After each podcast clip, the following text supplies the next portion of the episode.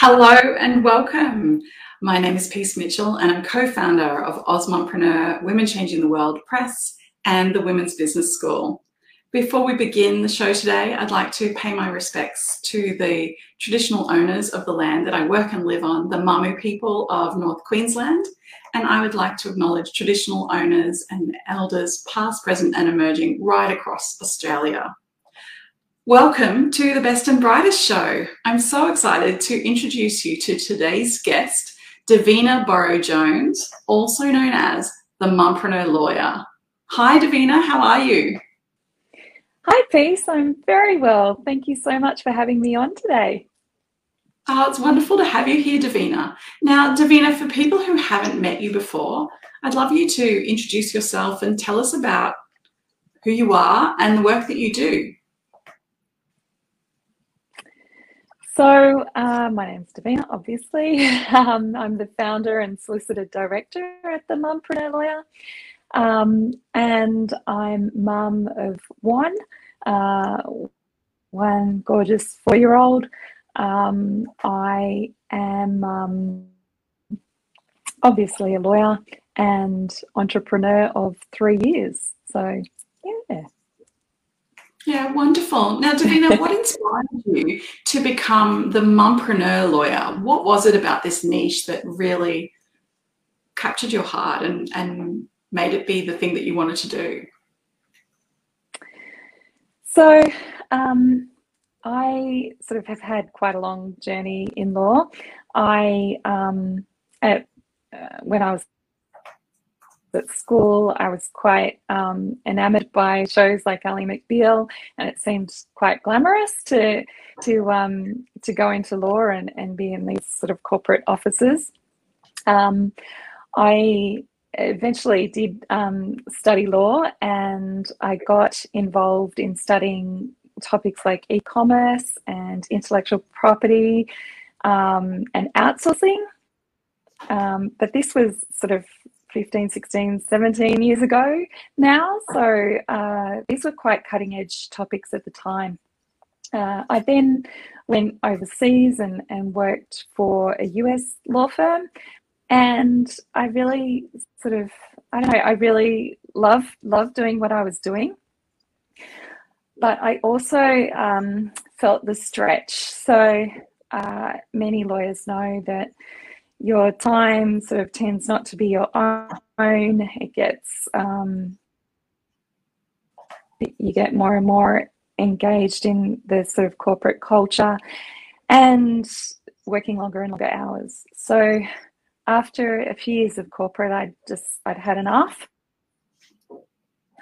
Um, I was also diagnosed bipolar, so looking after my mental health became really, really important.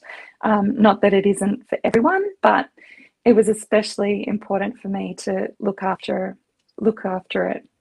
There is still a lot of stigma attached to to mental illness, particularly in, in corporate. So um, I did actually keep it to myself.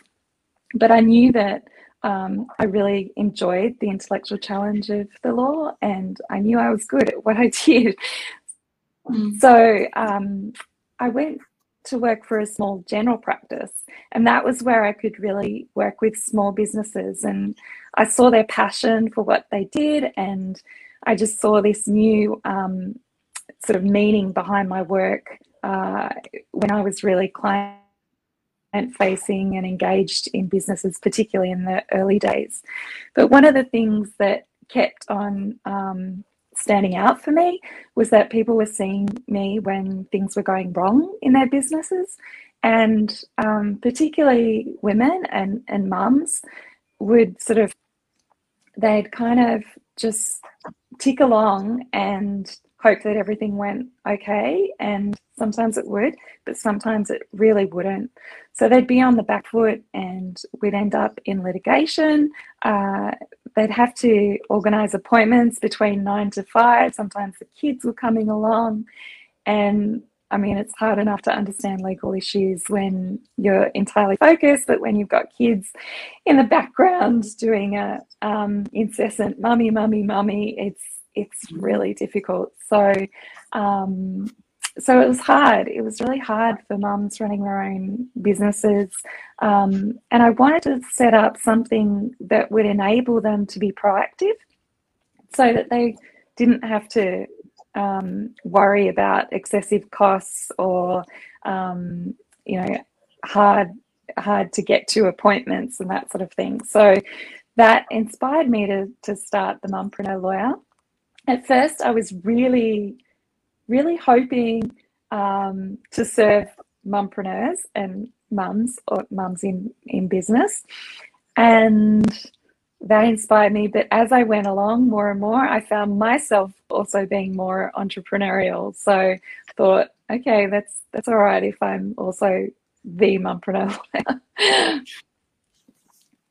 I love that. And Davina, there's quite a uh, a repertoire of things that you do. What are some of the services that you provide for for mums who are starting businesses or running businesses? Yeah. So at the early days, you're really looking at things like business structure. You want to make sure that that is correct. Um, you know, perhaps you start out as a sole trader, but uh, then you get someone else involved and you haven't really tidied up how that relationship's going to work. Maybe, you know, you want to set up a company together or maybe you need a, a formal partnership in place. And they're the sorts of things that I, I do sort of at, at the startup phase. Um, sometimes people get are getting investors in really early on so it might be assistance with that. The other things are, you know, when we're setting up, we might need terms with clients, so or our customers, and it's really important to set the scene um, so that you take control of the way you want to work. Because if you are happy with the way you're working and it's working smoothly, you're much more likely to be successful. And if you've covered off on the kind of legal risks that could occur, um, you, you just it helps have you back um, at the beginning. So that relationship with the clients and customers is so important to formalize in a in a legally binding document. Then, of course, um, everything under the sun. You know, you might get an employee coming on board, contractors. You might um, want to protect your branding, of course, particularly as we grow um, and we're in the online space. That's where the value lies in our intellectual properties. So the copyright of our course or membership materials, they're all really important things to look at protecting. Yeah. That's awesome. a very broad overview of it. You get the idea. Yeah, and I'm just wondering, what's your favourite area to do? Is it trademarks and IP? Is it writing contracts? Is it, yeah, what, which area is your favourite? Mm. That's a really good question. I don't think anyone's asked me that before. Um, I really do love drafting. Like, I like sort of trying to get to the bottom of how it, the person who's going to read it is going to understand it, but you know, it's also going to protect from a legal point of view. What's the judge going to think if this comes before the court? Are they going to make you know, sense of it? Have we covered every area of risk we can possibly think of? So yeah, I think, I think it's drafting, even though that sounds like it might be a bit dull. um, I also like writing in general, though. You know, sort of yeah, taking holidays and writing about, you know, the crazy stuff my son does or that sort of thing. yeah, so it's the writing that you love, and um, I and I guess drafting those documents and ensuring that it's clear and understandable, but also legally binding. I guess that's quite an art. It's a skill to be able to do that. It is, and it's not something you learn overnight, and it's something you keep learning and keep tweaking. I mean, there's, you know, um, endless improvement because it's a form of communication, and we know how one message from one person is they think they've said one thing and then the message is tra- goes across in the next person's brain you know enters into there. They, they interpret it in this way and just communication itself is um is always always a challenge. Yeah. Yeah absolutely absolutely. Uh, so you talked about your journey with bipolar uh, earlier. I'd love to talk about mental health and burnout because I know that it's it's a real area for people in the legal industry, that whole hustle culture and overworking and, and all of that. But it's also a real challenge for entrepreneurs and especially mumpreneurs who are then also juggling not just their business, but also raising young children and all of that. Can you talk to mm-hmm. us about, about caring for your mental health and what that looks like in a practical sense? Yeah.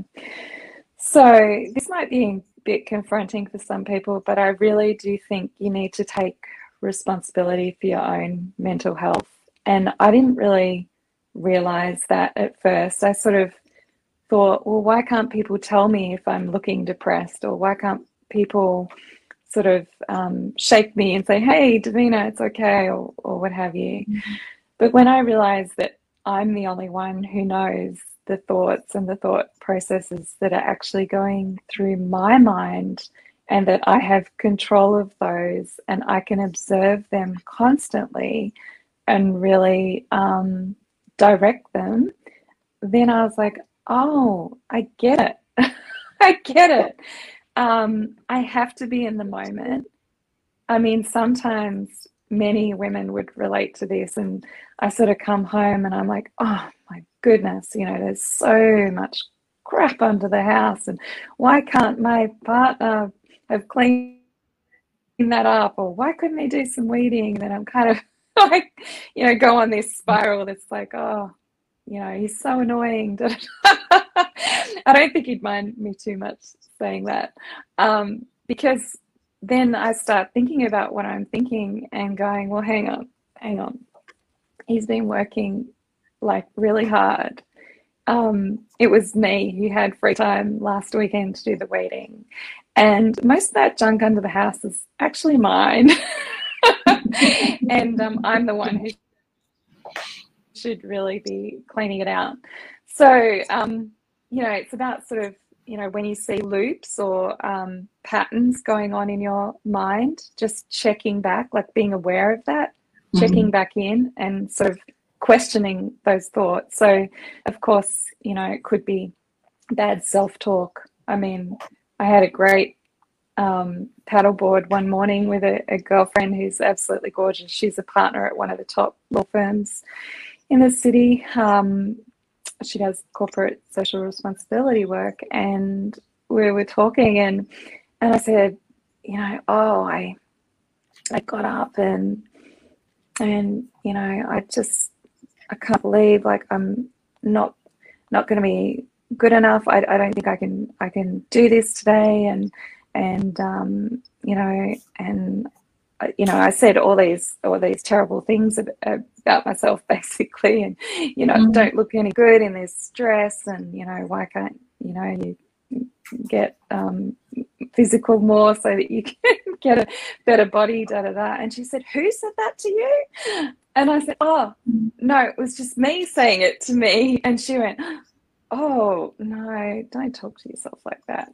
And I think um, we all have moments where we talk to ourselves um, really negatively, and it's really wise to step back and go, hang on, would I say that to a friend? and the answer is usually a big fat no. mm. So.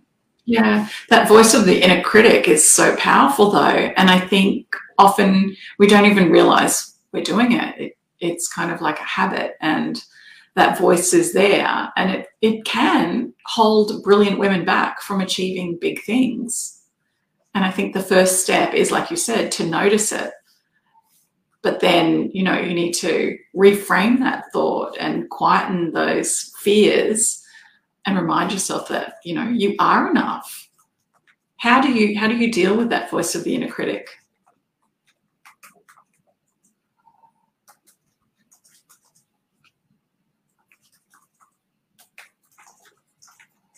I think I've lost her.